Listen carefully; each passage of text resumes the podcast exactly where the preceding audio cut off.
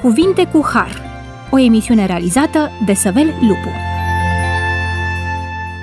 Bun venit la emisiunea Cuvinte cu Har. Emisiunea de astăzi este una deosebită, deoarece urmează să discutăm despre porunca din Decalog care ne vorbește despre sabat, poruncă care nu este mai puțin valabilă astăzi decât atunci când a fost dată, fie în formă orală, fie în formă scrisă.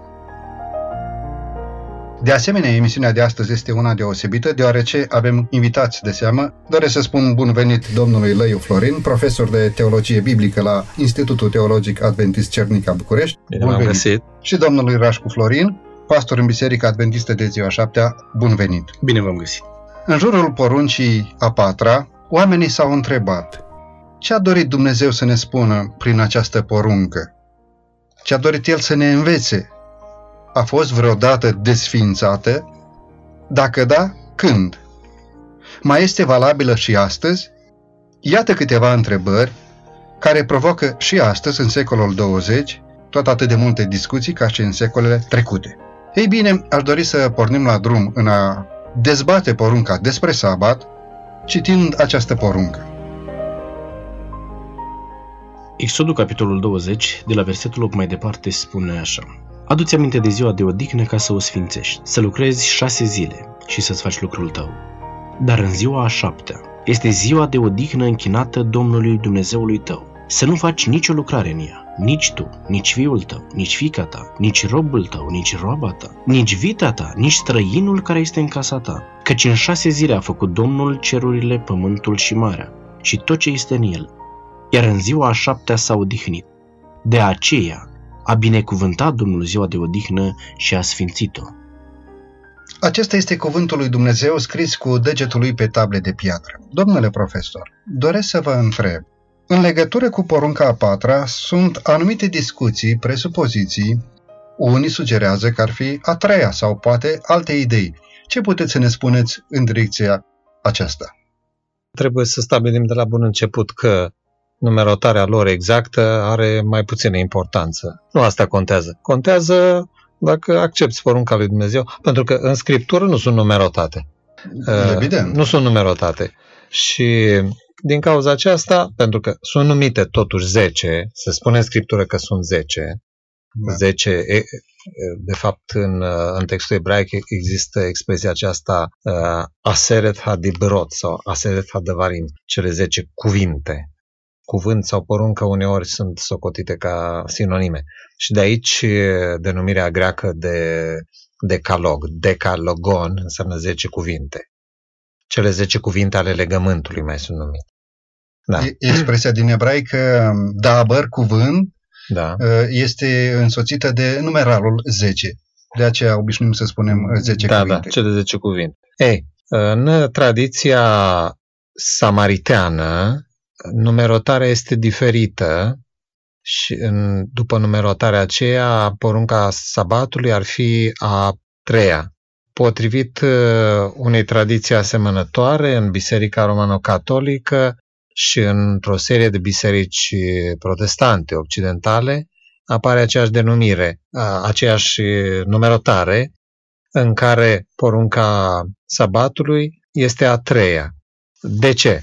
Pentru că ceea ce numim noi în tradiție ortodoxă și inclusiv uh, adventistă și uh, o serie de alți protestanți, ce numim noi poruncile 1 și 2, ei consideră că e o singură poruncă și într-adevăr sunt înrudite ca sens. Da, sunt foarte apropiate, evident. Dar, dar pentru a rămâne 10 atunci, porunca aceea care zice să nu poftești, pentru că acolo apare de două ori să nu poftești, să nu poftești femeia, să nu poftești casa aproape tău, au împărțit-o în două și au ieșit două porunci, de fapt, care sunt mult mai apropiate între ele decât uh, uh, primele două. Asta este soluția în tradiția romană și, mă rog, la alte confesiuni occidentale.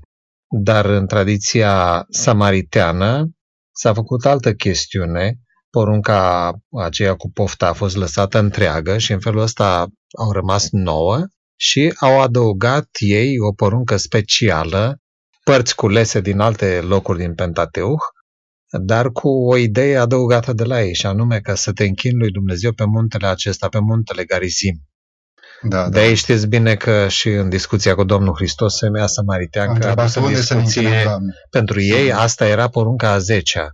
Deci vă spun lucrul acesta în mod uh, foarte sigur, pentru că am Pentateucul Samaritean în ebraică și porunca a zecea spune textual în uh, decalogul lor ca să te închini pe muntele Garizim.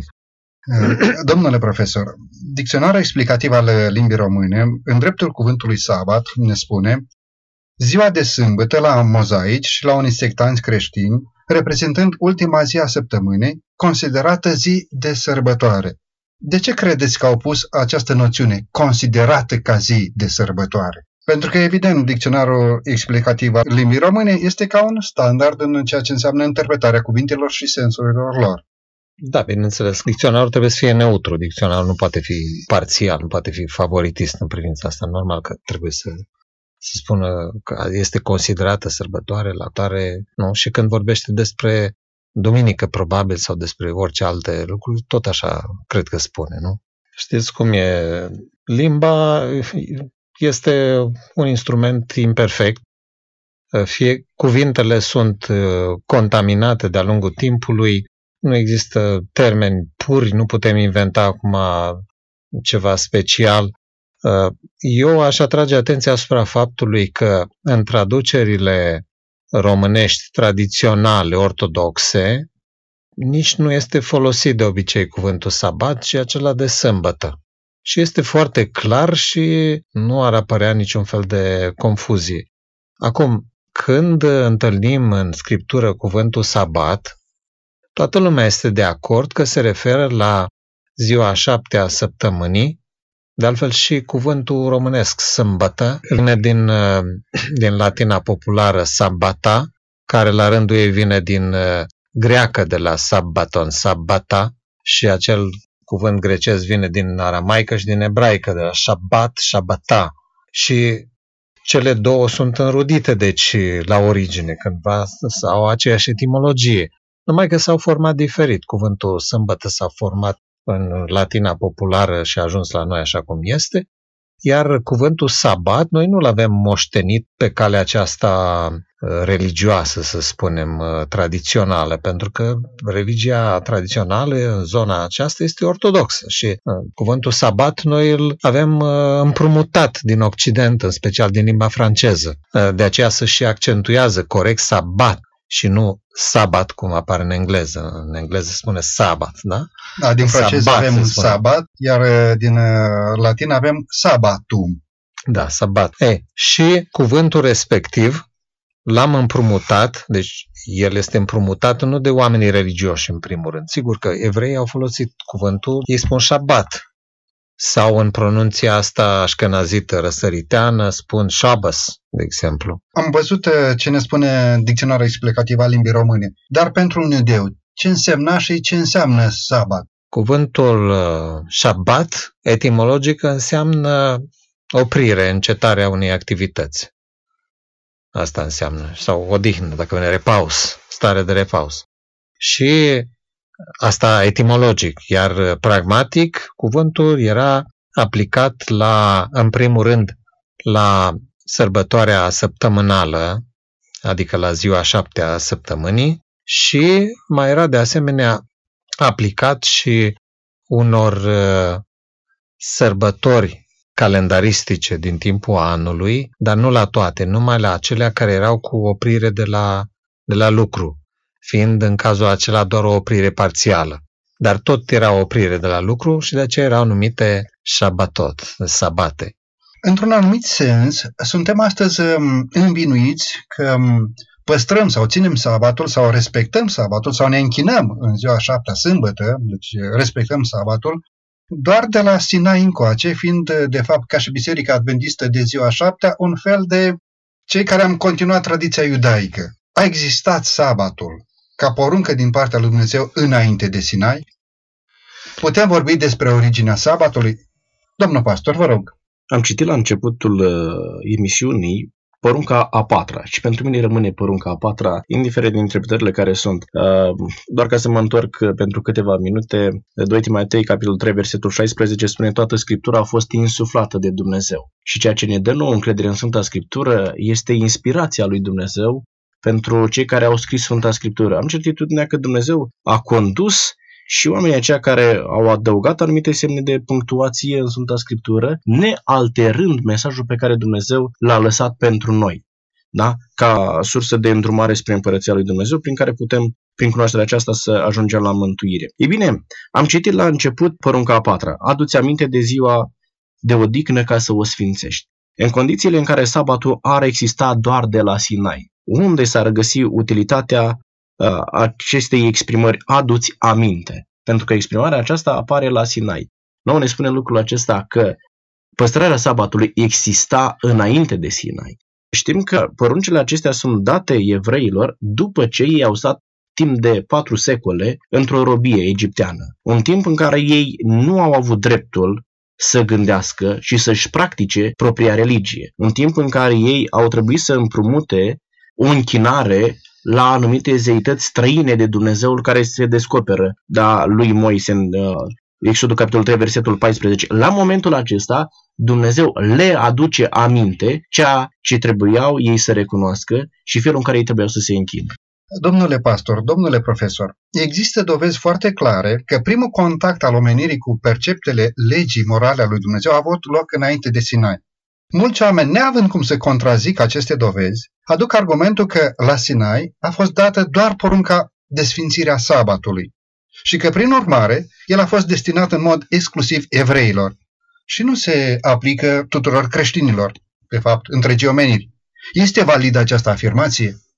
Nu, din două motive. În primul rând, pentru că porunca a patra și prin uh, introducerea ei, prin acel aduți aminte, dar și prin cuvintele Domnului care spun, pentru că în șase zile a făcut Domnul cerul, pământul mare și toate câte sunt în ele și a șaptea zi s-a odihnit. De aceea ți-a poruncit Dumnezeu să sfințești ziua de odihnă. Prin urmare, porunca lui Dumnezeu, așa cum a fost nu doar scrisă, ci rostită de pe Sinai cu glas de tunet în auzul uh, întregului, popor. întregului popor. Și s-a referit uh, direct la începuturi, la creație, la săptămâna creației, în timpul în care Dumnezeu a creat lumea și a instituit uh, sabatul în felul acesta ca o, să spun așa, o piatră de temelie a societății, a lumii, din punct de vedere cultural și spiritual. Și când zic așa, mă refer nu doar la sabat în sine, ci și la săptămână. Cele două sunt uh, strâns uh, legate între ele, nu pot fi despărțite. Nu poate exista sabat fără săptămână și nu poate exista săptămână fără sabat. Bun, acum uh, săptămâna a suferit anumite schimbări în sensul că s-au ales alte zile, anumite religii au ales alte zile, nu unii au ales uh, ziua întâi a săptămânii, după aia au schimbat numerotarea și au zis că nu, că aceea e a șaptea, de fapt, pe urmă au dat-o iar și înapoi, în fine. Da. Deci, dar, dar au păstrat săptămâna, este esențial să înțelegem lucrul acesta. Ca instituție, săptămâna întotdeauna s-a păstrat, nu a fost desfințat. Mă rog, islamicii au preferat uh, ziua de vineri și în felul ăsta, dar o numesc ca șasea de obicei și pe a șapte o numesc sabat. Deci problema se ridică pentru cine este sabatul. Dacă este doar pentru evrei, dacă Dumnezeu l-a enunțat doar pentru evrei sau și în cazul de față și pentru români. Este valabil sabatul și pentru români sau nu? Ce spune uh, Marco capitolul 2 versetul 27? Spune așa, sabatul a fost făcut pentru om și nu omul pentru sabat. Deci nu a fost făcut evreul pentru sabat, nici sabatul nu a fost făcut pentru evreu, ci sabatul a fost făcut pentru oricine consideră că este om și este creațiunea lui Dumnezeu. Haideți să facem o scurtă pauză muzicală, după care vom reveni în studioul de emisie.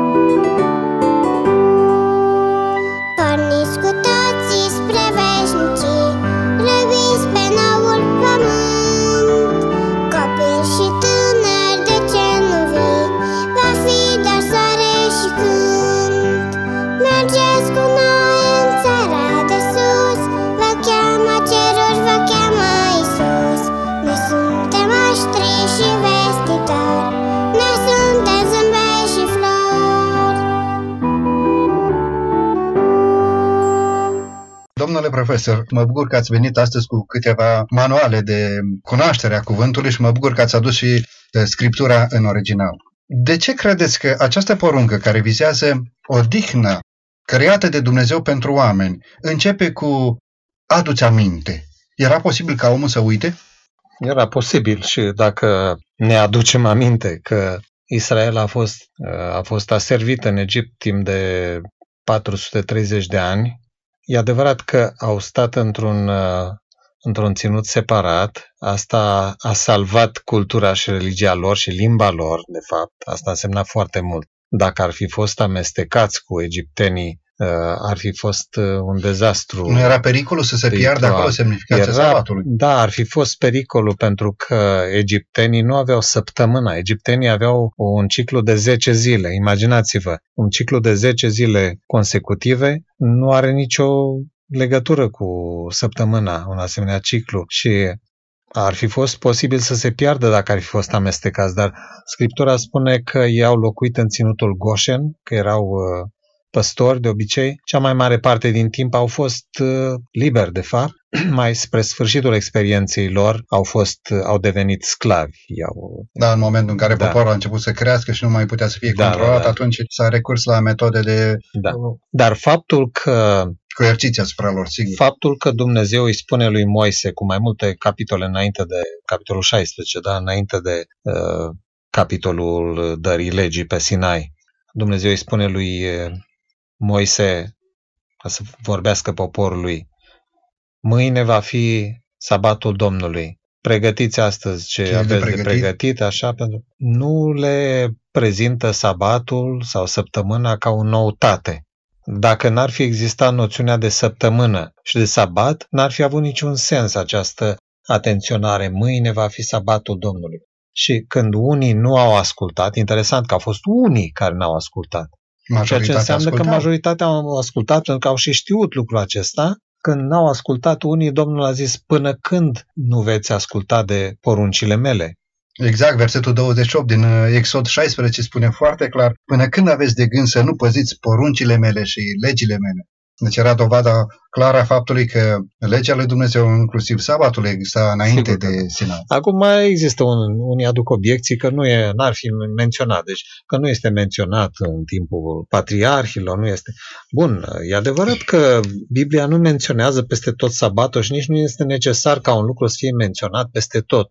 Nici cina Domnului, de exemplu, Euharistia, nu este menționată în fiecare capitol din în fiecare epistolă, în fiecare... Nu este menționat în câteva locuri. Ehm, de asemenea, în perioada, în perioada regatului lui Israel, nu numai în perioada regatului, dar chiar și în uh, perioada judecătorilor. Deci de la Sinai, de la din Pentateuch, să spunem așa, și până târziu, în perioada profeților de mai târziu, sute de ani, nu este menționat uh, sabatul în mod direct în, uh, dar el este presupus peste tot. De ce? Pentru că găsim în, în psalmii un psalm, zice o cântare pentru ziua sabatului. Pe urmă, în uh, cartea lui Amos, ziceau uh, unii negustori de pe vremea aceea, când mai trece și sabatul ca să ne apucăm să vindem și să ne apucăm de ale noastre. Deci se presupune că exista, nu Odată ce exista porunca aceasta și exista obiceiul, săptămâna este o chestiune permanentă și săptămâna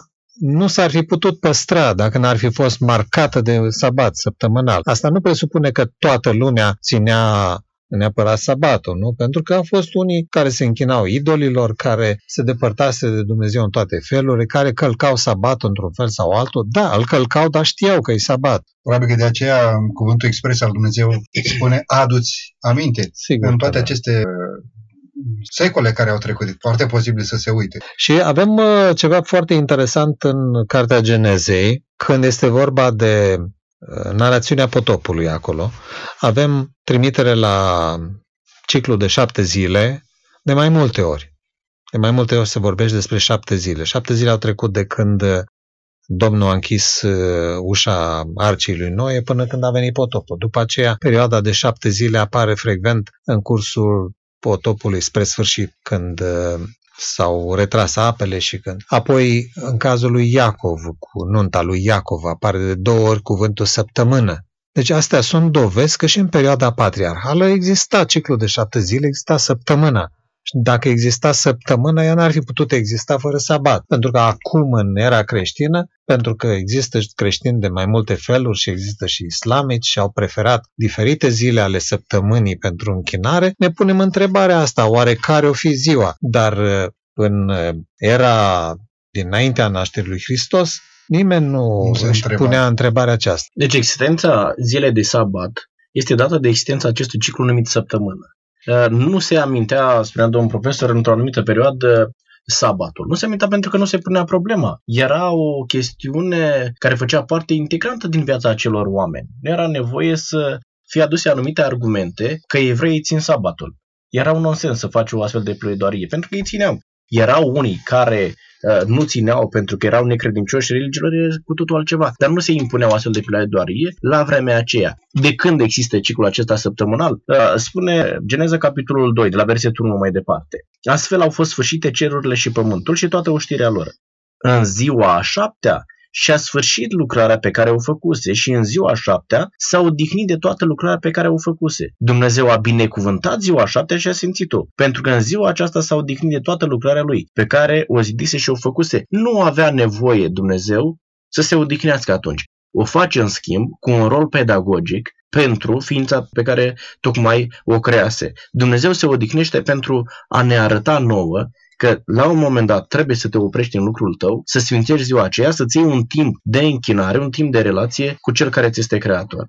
Deci exista nu de la Sinai, nu exista cu mult mai înainte, ci din momentul în care Dumnezeu îl, îl creează pe om. Aș dori, vă rog, vă rog. Iar ideea că uh, Dumnezeu intenționa ca sabatul, sâmbătă, ziua șaptea, să sfințită, să fie dată și neevreilor, să fie făcută cunoscut și să fie ținută și de ei, uh, o avem uh, pentru prima dată în uh, Vechiul Testament. Avem în Isaia 56 și 66 referiri la lucrul acesta, că Dumnezeu voia ca și străinii neevrei să vină la Ierusalim să se închine Domnului și templul să devină o casă de rugăciune pentru toate popoarele și să accepte sabatul ziua Domnului să se închine lui. Aș vrea să revin la o întrebare pe care am pus-o la începutul emisiunii. Ce a dorit Dumnezeu să ne spună prin această poruncă?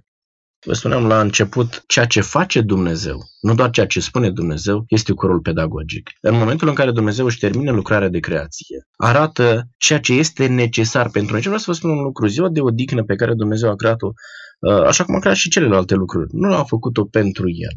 Nu pentru că Dumnezeu avea nevoie de odihnă, nu pentru că Dumnezeu uh, ei avea nevoie și n-ar fi putut altfel să relaționeze cu cineva. Ce face cu rol pedagogic pentru cel care îl crease, pentru Adam și Eva. Primul lucru pe care îl învață Adam după ce este creat este lucrul acesta.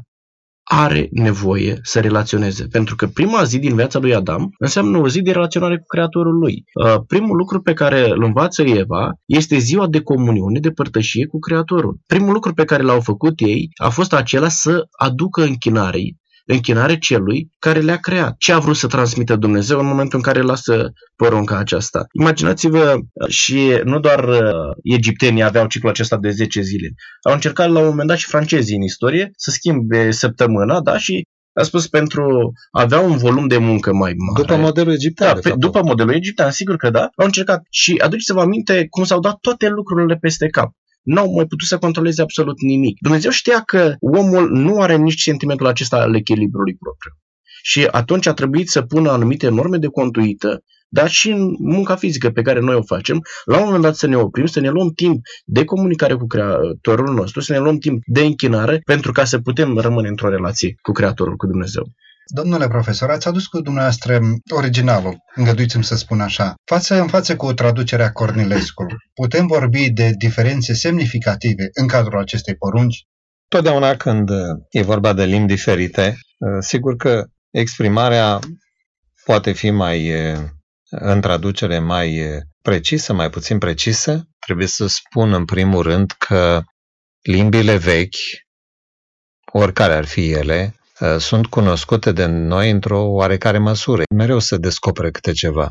Uh, dar uh, nu sunt probleme serioase, cel puțin cu privire la cele 10 porunci. Uh, un studiu însă mai atent a textului ebraic confirmă, chiar uh, precizează unele lucruri care ne fac să înțelegem chiar mai bine cuvântul lui Dumnezeu. Aici, în Exodul 20, este folosit Zahor. Da? Este un infinitiv absolut care se folosește și pe post de imperativ absolut. Zahor uh, înseamnă a-ți aduce aminte, a gândi sau a dacă se folosește ca imperativ, are și sensul acesta de fii atent, nu uita. Nu, nu în sensul că ai uitat neapărat, dar ci în sensul nu uita. În Deuteronom 5 însă, acolo este folosit un alt uh, verb, este shamor, care înseamnă a păzi, a veghea, a fi atent. Deci este folosit practic ca sinonim. De asemenea, aș dori să subliniați un pic uh, termenul ca să o sfințești, pentru că Dumnezeu a sfințit-o. Da, uh, a sfinți înseamnă a consacra, a dedica lui Dumnezeu. Asta înseamnă. E termenul în ebraic se spune kadesh, a sfinți, le kadesho, ca să o sfințești pe ea, adică să o consacri, să o dedici lui Dumnezeu, asta înseamnă. Acum, popular, uh, religios, noi mai discutăm lucruri legate de uh, sfințenie într-un sens puțin mai uh, cum să zic așa, mai spiritual sau etic sau uneori mistic chiar, dar sensul termenului propriu-zis este acela de a ca să facem o paralelă aici cu ceea ce apare chiar în, în practica ortodoxă, când se vorbește despre un anume prelat, este numit, că se spune că este sfințit în cu tare slujbă sau e numit preasfințitul sau nu știu. Asta nu înseamnă că se pretinde că e sfânt sau preasfânt în sine, că, adică are niște calități, știu eu, dumnezeiești, în, nu pretinde nimeni asemenea lucruri. N-a ajuns chiar până acolo. Dar uh, faptul că socotește că e sfințit sau prea sfințit înseamnă că este consacrat într-o anumită slujbă, într-o anumită treaptă ierarhică și dacă treapta, treapta este mai înaltă, de aceea zice că e prea sfințit. Că S-ar putea să nu fie neapărat da. mai... Îi se acordă un anumit statut. În, înțelegeți? Am făcut paralela asta numai ca să vă dați seama pe ce se pune accentul când se spune să, să sfințești. Să o pui deoparte, să, să o consacri, să o dedici. Acordarea unui statut special, comparativ asta, cu, cu altceva. Asta este, în sensul acesta. În același sens putem înțelege definirea cortului întâlnirii mai târziu a templului cu termenul Kadash la da. Sfânta și Kadash Kadashim la Sfânta Sfintelor? Da, bine, acolo, acolo, uh, sigur, primul sens al cuvântului este acesta, că e, e cortul sau casa, mă rog, templu consacrat Domnului. E dedicat lui, este o locuința lui.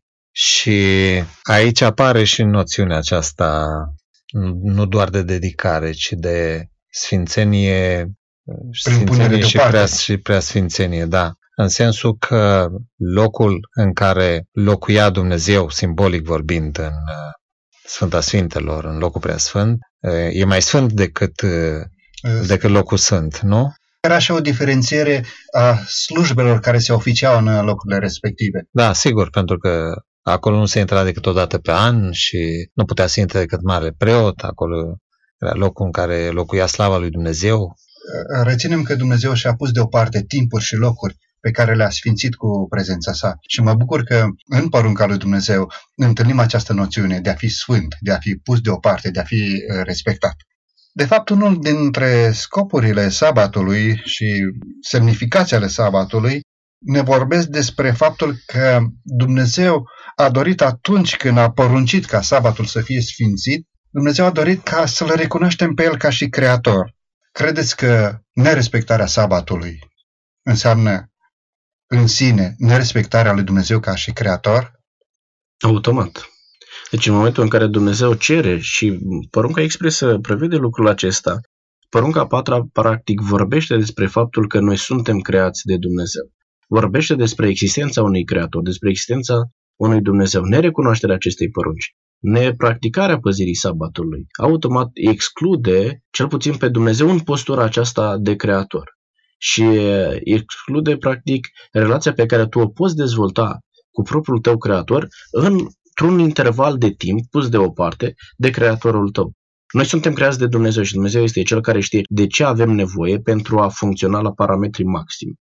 Noi aveam nevoie, în momentul în care am fost creați, de o astfel de zi în care te întâlnești cu propriul tău creator, un moment în care îți încarci bateriile din punct de vedere spiritual și vei putea face față și asta se întâmplă și acum. Uitați-vă după o zi de sărbătoare, o zi de închinare, în momentul în care o petreci la biserică și sunt anumite programe speciale. Îți încarci bateriile și altfel faci față ispitelor cu care te confrunți în săptămâna care stau în față. Încercați să lipsiți câteva sabate la rând de la biserică și încercați să rupeți legătura cu biserica, să asta nu, nu, nu chiar să o faceți, dacă e grav, este rău. Dar în momentul în care se întâmplă așa ceva, viața ta spirituală scade.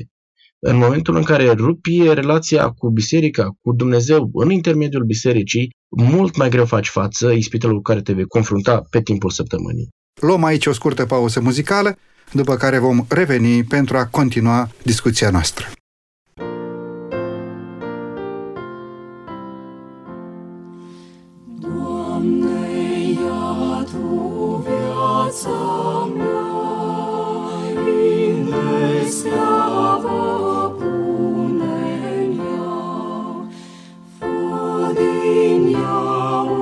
soare sfânt, o lumină pe pământ,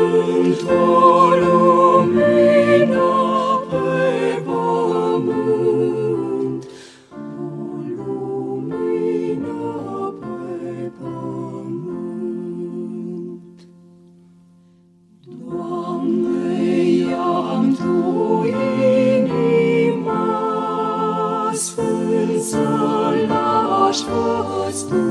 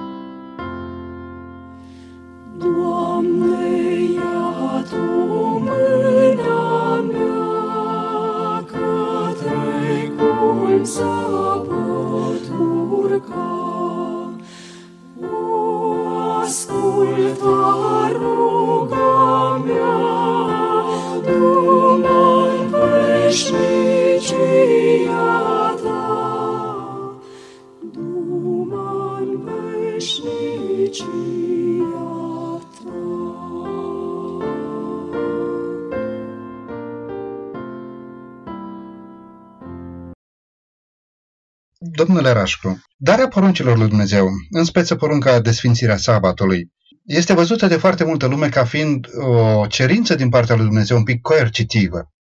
Credeți că sabatul a fost oferit de Dumnezeu oamenilor ca să restringă libertatea de închinare sau a fost oferit de Dumnezeu special pentru a dezvolta o relație cu omul pe care l-a creat, pentru a-i facilita posibilitatea ca omul să se închine după propria conștiință, dar în același timp după cerințele lui Dumnezeu. Este, este clar că Dumnezeu, prin uh, oferta aceasta a sabatului, îți conturează și îți, îți pune la dispoziție cadrul în care tu poți să te închini lui Dumnezeu. Într-un mod special. Îți pune la dispoziție maniera prin care tu poți să dezvolți o relație deosebită cu Dumnezeu. Nici pe departe nu este vorba despre o coerciție aici. Niciodată Dumnezeu nu te obligă să faci ceva în relație cu Dumnezeu, ci întotdeauna Dumnezeu îți spune, ți-a arătat omule ce, ce este, care este binele și ceea ce cere Dumnezeu de la tine. Niciodată Dumnezeu nu-ți impune să te închini lui, ci este propria ta libertate, dar uh, spune Eclesiast capitolul 12 la final, Dumnezeu va aduce la judecată toate aceste toate aceste lucruri. Uh, ai libertatea să alegi să te închini sau să nu te închini lui Dumnezeu, ai libertatea să păstrezi ziua aceasta de odihnă sau să nu o păstrezi, dar în același timp trebuie să-ți asumi responsabilitatea pentru ce faci, în deplină conștiință că, într-un final, vei răspunde pentru ceea ce ai acceptat sau ai refuzat să faci. Domnule profesor, vă rog. Ai libertatea să nu te închini lui Dumnezeu, dar dacă nu te închini lui, atunci nu ești al lui, nu-i aparții și nu ai parte cu el niciodată. Deci asta este un lucru stabilit la un început. Foarte frumos spune porunca ziua de odihnă închinată Domnului Dumnezeului tău. Deci Da. închinarea umană uh, întâmpină revelația lui Dumnezeu și recunoaște pe Dumnezeu ca superior. Nu e de mirare de ce un arhivrășmaș și-a propus ca să desfințeze închinarea în ziua de odihnă închinată Dumnezeului Cerul și acolo. Apropo ce spunea domnul profesor, ai toată libertatea să te închini în oricare din celelalte zile. Dar Dumnezeu îți cere să te închini și în sabat. La un moment dat ucenicii îl întreabă pe Domnul Hristos, spune, Doamne, învață-ne cum să ne rugăm. Și atunci Domnul Hristos uh, spune rugăciunea Tatăl nostru.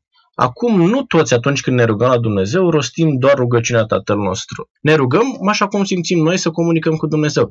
Dar asta nu înseamnă să nu recunoști rugăciunea Tatăl nostru și să nu folosești rugăciunea Tatăl nostru. Te rogi și altfel, da? dar recunoști rugăciunea aceea. Faptul că te închini în oricare din zile nu înseamnă să nu recunoști sabatul și să te închini în sabat așa cum ți-a cerut Dumnezeu, pentru că este voința expresă, foarte bine definită, delimitată a lui Dumnezeu. Da, iar uh, scuzați-mă Vă că rog. intervin. Iar închinarea către Dumnezeu, închinarea este mai mult decât rugăciunea și decât uh, o temenea sau o, știu, o plecare în O genunchi. metanie. E mai mult decât atât. Închinarea înseamnă, înseamnă supunerea față de el a, a întregii vieți. Exact cum spuneam pe vremuri în limba română, dacă închinăm țara turcilor sau nu închinăm.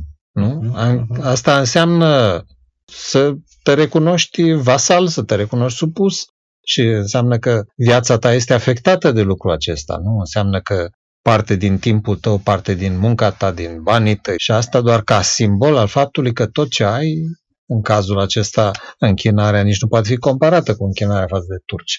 E o comparație foarte slabă. slabă. Dar, dar aruncă Însă- o umbră asupra... Însă arată că pentru e a vorba înțelege, de o, sigur. de o supunere Și o recunoaștere a absolută. Raporturilor. Am discutat despre sabat ca fiind un simbol al uh, eliberării și am uh, arătat și faptul că sabatul um, este o ocazie creată de Dumnezeu pentru noi oamenii ca să îl recunoaștem ca Dumnezeu și să ne închinăm înaintea Lui. Poate fi nominalizată respectarea sabatului ca semn al loialității umane față de Dumnezeu, dacă cineva alege să nu se închine înaintea lui Dumnezeu sfințind și respectând sabatul. Asta înseamnă neapărat că persoana respectivă nu este loială față de Dumnezeu? Da și nu. Uh, O să sp- mă explic de ce. Dar, în primul rând, trebuie să, să observăm care este descoperirea lui Dumnezeu de la început. Deci este foarte clar că Dumnezeu ne-a lăsat de la creație săptămâna ca un program de viață și, în același timp, și, și o religie. Asta este esența religiei pe care a lăsat-o Dumnezeu de la început. Un program de viață care include o muncă cinstită timp de șase zile și ziua închinată lui. Aici se cuprinde tot ce se poate spune despre viață. Și faptul că această, acest program Dumnezeu l-a lăsat lui Adam și Evei, deci familiei, asta cuprinde tot. Nu, nu există nimic în afară de, de aceasta care să mai însemne religie. Și lucrurile acestea au rămas. De aceea am spus că sabatul împreună cu săptămâna reprezintă piatra de temelie a, a culturii și a, și a religiei, lăsată de Dumnezeu de la creație. Tot ce a venit mai târziu s-a suprapus, s-a clădit pe, pe piatra aceasta.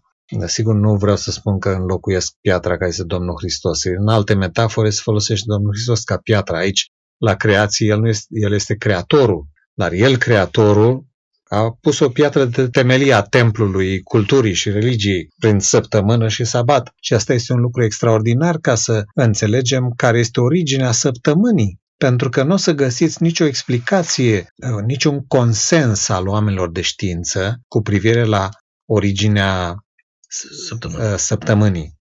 Există bănuielile unora că ar, evreii ar fi luat-o de la babilonieni, alții caută alte explicații, dar uh, nu există explicații satisfăcătoare. În afară de Biblie. Biblia ne dă o explicație. Din nefericire însă nici apărătorii Bibliei, evrei, creștini și așa mai departe, nu sunt uh, în consens în privința aceasta. Dar Biblia spune clar că este de la facerea lumii. Însă uh, au ajuns și creștinii să spună acum facerea lumii, a, ce facerea lumii? Că omul a evoluat, a... deci se pun alte temelii, alte, alte începuturi se dau uh, realității, istoriei și așa mai departe, încât uh, Scriptura rămâne pe planul 2, pe planul 3, este considerată mitologie și în felul acesta religia nu mai are autoritatea pe care a avut-o atunci când uh, Biblia era socotită, era socotită autoritatea supremă în materie de credință și de... Și aici cred că se vede și un uh, soi de superficialitate raportat la divinitate, pentru că suntem puși în fața unui fapt și anume ignorăm sau nu suntem de acord că este dată de Dumnezeu. Și da. uh, că nimeni nu, nu are intenția să elucideze felul în care tu te raportezi la Dumnezeu, să le explice mai bine pe Dumnezeu, să se apropie de Dumnezeu. Tocmai de aceea am întrebat dacă sabatul um, poate fi considerat ca un semn al loialității omului față de da. Dumnezeu, în momentul în care și noțiunile simple din religie se pierd. Nu ne mirăm că foarte mulți oameni nu mai consideră sabatul ca fiind o poruncă din partea lui Dumnezeu expresă pentru ființa sigur, umană. Sigur că da. La un moment dat Dumnezeu le spune copilor lui Israel, Ezechiel capitolul 20, și spune, nu care cumva să nu țineți sabatele mele, pentru că ele da. sunt un semn între mine și voi. Da? Dumnezeu pune sabatul nu doar un moment în care să te întâlnești cu el, nu doar un moment în care să relaționezi prin închinare cu Dumnezeul tău, ci pune ca un semn între tine, între om și Dumnezeul tău. Prin acceptarea și prin păstrarea sabatului, tu recunoști că ea aparții lui Dumnezeu. Și acum, uh, întrebarea dumneavoastră, da?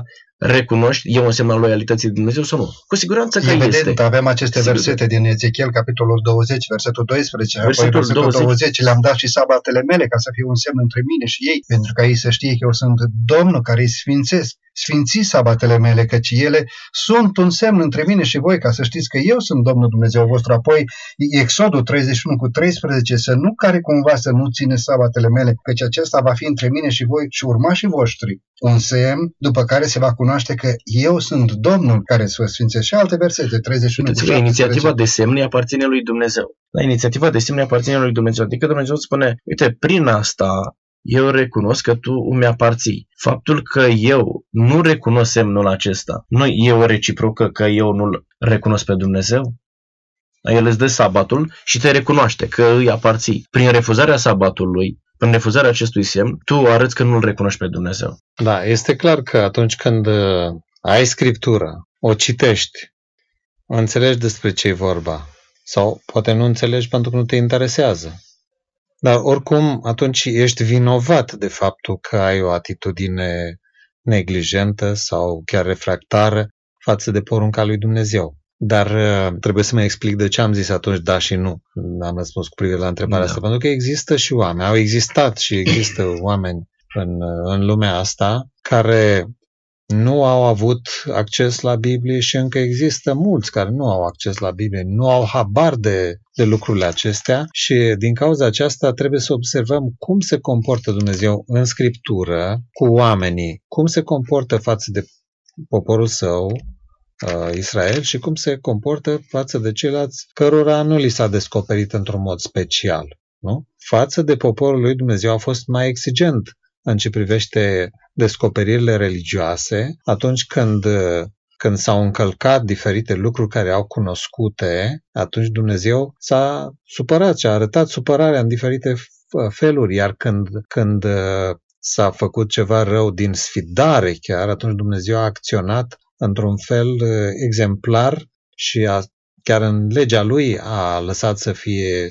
anumite lucruri cu, sub pedeapsa capitală, atitudinile sfidătoare față de poruncile lui, indiferent că se referă la cele religioase sau la cele strict morale în relația cu, cu semenii. Ori când a fost vorba de popoare străine care nu aveau așa, nu i-a certat că nu țin sabatul, nici măcar că, chiar dacă îi mai ironiza, așa spunem că în profeți, cuvântul Domnului uneori ironizează pe zeilor sau pe așa, dar nu țin minte să fi trimis da. ambasador special la popoare să... Însă, în ce privește cunoștința pe care au avut-o totuși pentru că există o cunoștință despre poruncile lui Dumnezeu pe care o au chiar și cei care nu știu nimic despre poruncile lui. Pentru că anumite principii ale lui Dumnezeu s-au transmis chiar prin educație, prin tradiție, uh, din generație în generație și toți știu să, că, să nu furi, să nu ucizi, să nu-ți înșel soția, să nu mărturisești strâmb la judecată, nu? Lucrurile astea, sau să asculți părinții, nu? Astea sunt chestiuni care se transmit din generație în generație și toată lumea e de acord cu ele, pentru că sunt lucruri de bun simț. Da, înțelese ca da, norme de bază. Doar, doar prima parte a decalogului, cele primele patru porunci care se referă la, la etica religioasă, spirituală și religioasă, acolo lucrurile sunt mai dificile pentru că nu prea poți să ajungi la o asemenea concepție uh, dacă nu ai o cunoștință directă, ca o descoperire din partea lui Dumnezeu. Și Scriptura ne-a fost lăsată ca o asemenea descoperire. Chiar și tradiția se poate schimba pe parcurs, se poate altera, chiar, chiar pe lângă Biblie.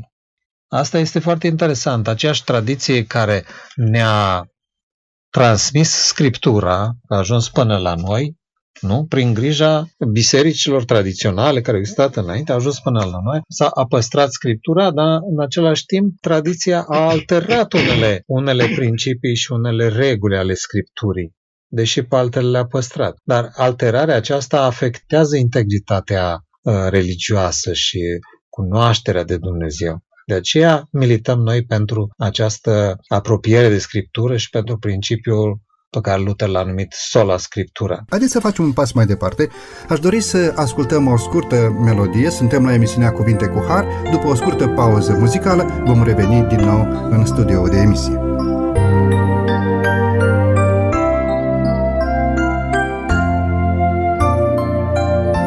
De avem o speranță pe-a lumii hotar, o rază de viață cu pace și har.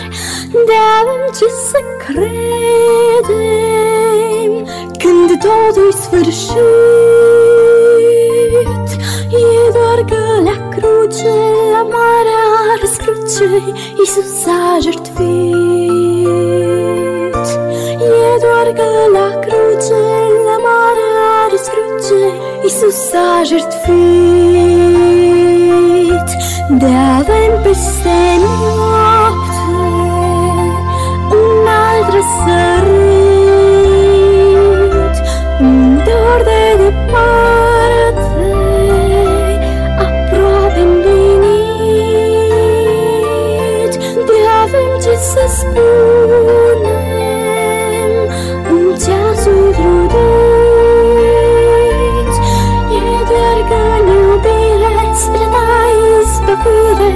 Iisus a jertfit. E doar că în iubire spre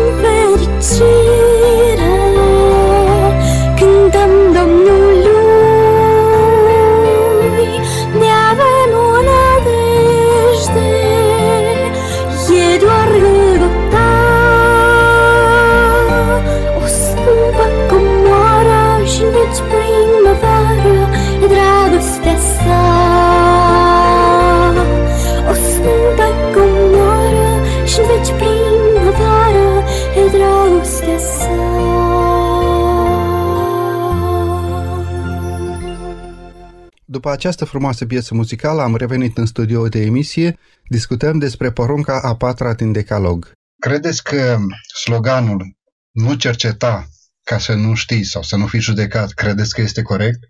Noi am certitudinea că indolența va fi pedepsită de Dumnezeu. Deci nu putem să ne punem în postura de a nu deschide Scriptura ca să nu mi atrag pedeapsă. Pe de altă parte, ceea ce spunea domnul profesor mai, mai devreme. Eclesiastes capitolul 3, versetul 11 spune așa, Dumnezeu a făcut toate lucrurile frumoase și a pus în gândul lor, în mintea lor gândul veșniciei. Și vorbim aici despre revelația prin conștiință și Apostolul Pavel spune în Roman capitolul 2, versetul 14, neamurile măcar că nu au o lege, își sunt singur lege Adică Dumnezeu se descopere și prin conștiința omului și omul are un minim despre ceea ce trebuie să facă raportat la divinitate. Nu toți oamenii au acces la Sfânta Scriptură, nu studiază, dar în același timp uh, au un comportament moral potrivit cu cunoștința pe care ei o au. Este foarte interesant că Dumnezeu nu îi judecă pe aceia care nu au cunoștință spre sabat și nu îl păstrează, dar Isaia capitolul 56 spune așa pentru aceia care se vor vor veni și se vor închina la casa mea de rugăciune, spune Domnul, și vor păstra sabatele mele, le voi da un nume mai bun decât fi și fiice,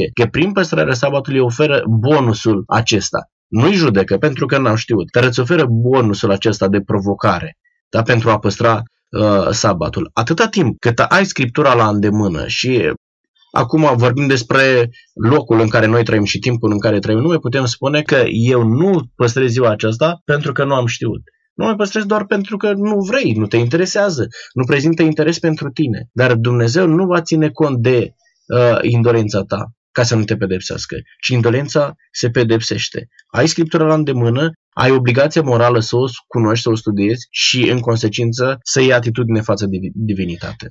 Uh, domnule pastor, domnule profesor, îngăduiți-mi să întreb așa ceva, poate un pic mai direct. Și anume, se spune că um, sabatul nu va mântui pe nimeni. În cultura în care trăim, spunea domnul pastor despre faptul că trăim într-un anumit loc și într-o anumită cultură. În definitiv, știm că Domnul Hristos este Cel care oferă mântuirea. Vreau să pun o întrebare foarte simplă. Dacă mântuirea este un dar din partea Domnului nostru, Isus Hristos, atunci de ce să mai sfințesc? De ce să mai țin? De ce să mai păzesc sabatul?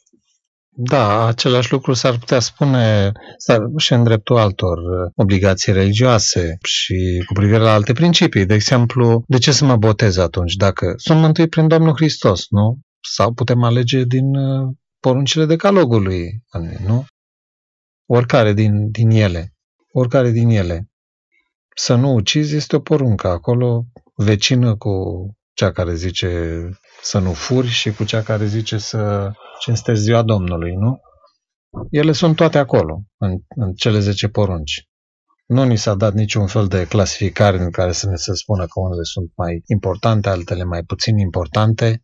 Doar știm că unele se referă la, cu precădere la relația cu Dumnezeu, altele se referă cu precădere la relația, relațiile dintre oameni. Interesant este că porunca sabatului uh, se referă atât la relația cu Dumnezeu, cât și la relația cu oamenii, pentru că în ce privește modul în care se sfințește sabatul, ni se spune acolo că nu doar tu să nu lucrezi, dar să nu pui pe altul să lucreze în locul tău, nici fiul, nici fica, nici, Rabă, uh, nici măcar sclavii, nu? Da. Chiar și animalele tale să, pentru că nu, unii ca să nu piardă, eu știu, din uh, timpul de lucru, zic, eu nu lucrez, dar pun sclavi sau pun niște străini, nu? Niște străini și le dau animalele și nu, nici atât. Lasă și până și bou să se odihnească. El pur și simplu lipsește-te de orice grijă. Absolut. Pui, când a început uh, sabatul la apusul soarelui, ai pus capăt la toate? Da, le-ai lăsat neterminate, bineînțeles. Există principiul pe care Scriptura le enunță în uh, Isaia capitolul 58, versetul 13, care spune așa. Dacă îți vei opri piciorul în ziua sabatului, ca să nu-ți faci gusturile tale în ziua mea cea sfântă. Dacă sabatul va fi desfătarea ta ca să sfințești pe Domnul, slăvindu-L, și dacă îl vei cinsti neurmând căile tale, neîndeletnicindu-te cu treburile tale și nedându-te la flecării, atunci te vei putea desfăta în Domnul și eu te voi sui pe înălțimile țării. Te voi face să te bucuri de moștenirea tatălui tău Iacov căci gura Domnului a vorbit. Acesta este principiul. Iar noi, în viața de zi cu zi, ne adaptăm la principiul acesta și îl respectăm. Stimați ascultători, am ajuns la finalul acestei emisiuni și înainte de a încheia doresc să spun câteva cuvinte în legătură cu calitatea lui Dumnezeu de creator al cerului și al pământului și faptul că sabatul îl identifică pe Dumnezeu ca stăpân absolut al oricărei creații, a oricărei creaturi, al oricărei ființe.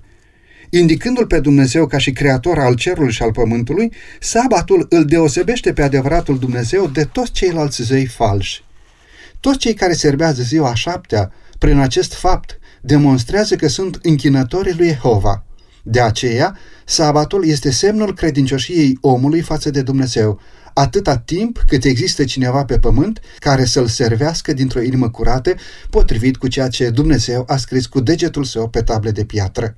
Porunca a patra este singura dintre cele zece în care se găsește numele și titlul legiuitorului, a creatorului, singura poruncă care exprimă prin a cui autoritate a fost dată legea. De aceea, ea constituie sigiliul lui Dumnezeu aplicat asupra legii sale, ca dovadă a autenticității și puterii ei obligatorii.